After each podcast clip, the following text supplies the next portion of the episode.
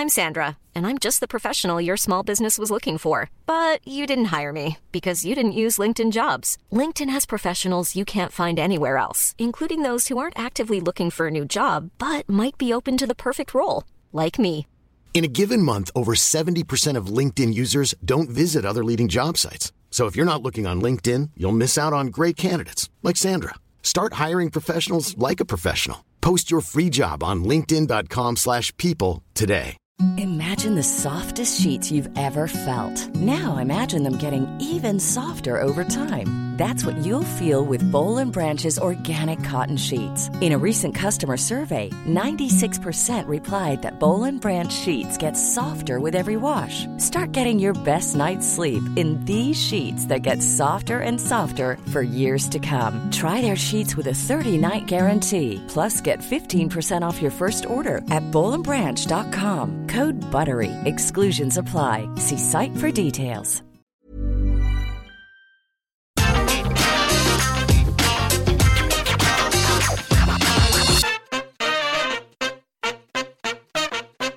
Nine times out of ten, you do not want to get fired from your job. Because do not forget, if you are let go, it probably means you're not going to make any money and you're going to wake up every day going, ah! It's just what we as human beings do.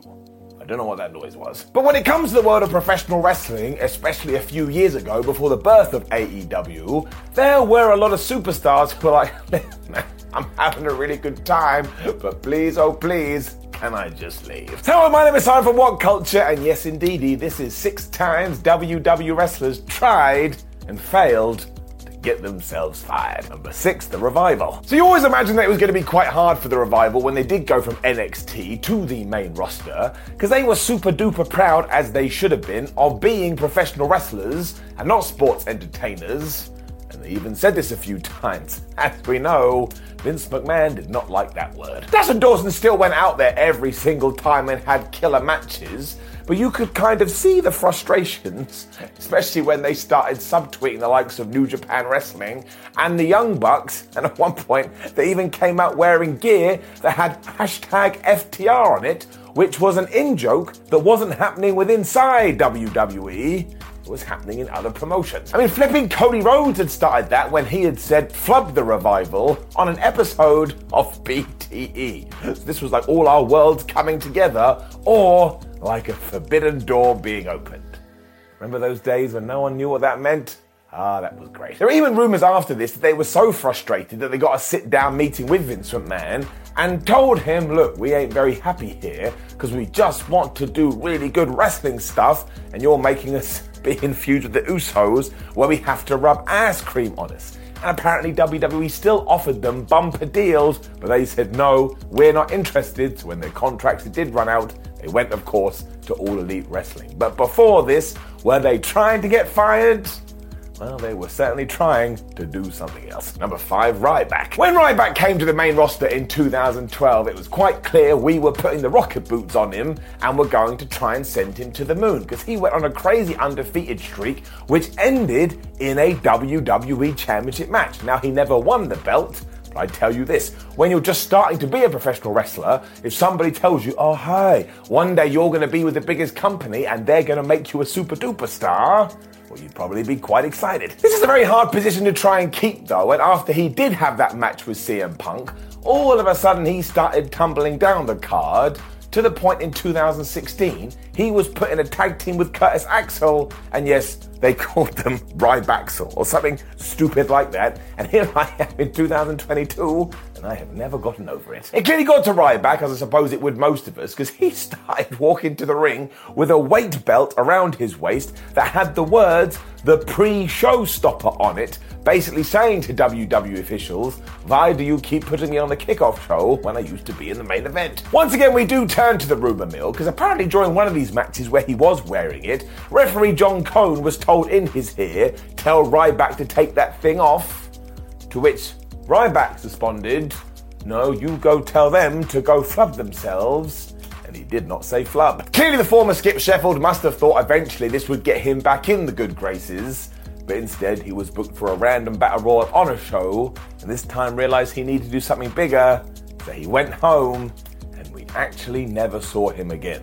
not just in WWE, any promotion, he quite literally vanished. Number four, EC3. EC3's journey through WWE has been absolutely crazy. Because he was part of NXT way back in the day, and most people looked at him and thought, well, he'll absolutely get to the main roster. But instead, he left that contract, he went to TNA, made a name for himself, got even more jacked, got even more muscular. So once again, fans were like, oh, now he's going to go back to WWE, and he's going to be a huge success. And he did right in NXT, but when he got to Raw and SmackDown, Vince McMahon decided, well, you know what? I don't want to do anything with you. And he never did. I mean, it didn't help that he lost his first match in front of a new audience to the most devastating move in all of sports entertainment, even if his opponent was Dean Ambrose. But the bit that will blow your mind is that Ethan the Carter III, that's not his name, Ethan Carter III's main skill was the fact that he could cut a pretty good promo. So how much microphone time did we give him? Zero. Before long, he was part of the Chasing 24 7 pack, which is never good. And this isn't a slight on him, but if you go and watch these segments, you can tell that EC3 had just given up because he could see the writing on the wall. So I would presume he was like, well, maybe if I look like I don't care, eventually they'll get rid of me. But for a long ass time, they didn't. Instead, it took to the pandemic in 2020 when from nowhere WW made a bunch of releases, and EC3 was one of them. But I tell you this, kind of feel like he wanted to go long before this. Who could blame him? Number three, Charlotte Flair. Okay, so we go back to Murmur City for one last ride. But back in 2021, there were some very interesting reports of people saying Charlotte Flair may want out of WWE. Does anybody know what her contractual status is? Now, this was all hearsay, we must remember this. But then we got to that particular episode of SmackDown in October 2021, and a lot of people put their hands on their hips and said, is she trying to get fired? Because due to the roster draft, the two WWE Women's Championships were going to have to switch brand because the Raw champion was going to have to go to SmackDown, the SmackDown champion was going to have to Raw, and because sometimes WWE is like a playground, we did this by just changing belts.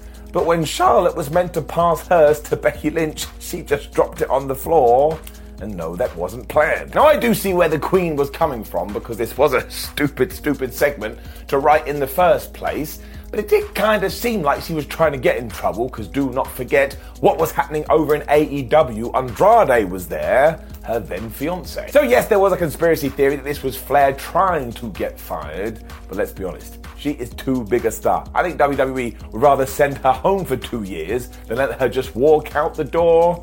But still, honestly, this was awkward, awkward TV. Let's never do it again. Number two, Daniel Bryan. If you remember, after Daniel Bryan was forced into retirement, WWE would use him in a lot of non wrestling roles, something that Mr. Bryan did not like because all he wanted to do was wrestle. It got even worse after a few doctors actually went, Oh, by the way, Dan, we think you're fine and you should get back in the ring. But WWE's like, No, we're too scared. Which is when Daniel Bryan decided, Right, I need to get out of this company. What the hell can I do? If you want to see any of these attempts as well, all you have to do is load up Talking Smack when Bryan was a co host where he talks about fisting in relation to the old SmackDown fist and continually calls James Ellsworth a hog, even though a production official was like, Would you please shut up? The most fascinating one, though, does come down to when he and The Miz were in the studio and Miz cut that fantastic promo. Now, Bryan has come out after the fact and said, Yes, we planned it beforehand. And the original ending was that Daniel was going to punch him right in the face. Because as far as he saw it, either one, they'll go, oh man, this is a money feud, we better allow him to wrestle again, or two, that's right, they'd fire his ass and he could go to New Japan. Thankfully, this all worked out in the end, but I do totally understand where he was coming from. If you love something and you're passionate about it, and it's right there, but you have to watch it from afar, you're probably going to do whatever you have to to get back involved. Number one, Gail Kim. After having a really successful time in TNA, Gail Kim decided that maybe, just maybe, the time was right to return to WWE to try and show them the skill set she had. Much like her first run, I don't think WWE ever really understood what they had. You should always treat your performers with respect, though, even if you aren't planning to push them, which did not happen on an August 2011 Raw. Because Gail was told, oh, by the way, you're going to be in a battle royal this evening, and you're going to be eliminated in the first minute by whoever. Yep, that was the plan. Somebody will just waddle up to you and chuck you over the top rope. Now, WWE cameras never broadcast this, but the stories are out there. But basically, Kim got to the ring. She punched Alicia Fox right in the face. Basically goes, sell.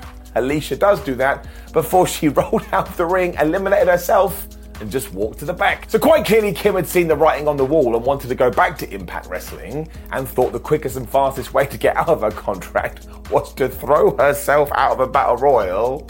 I can't lie, I think it's quite clever. A few days later, Gail told her social media followers that she had quit the company, but actually, what did happen was she was forced to sit out her contract, and we just talked about that.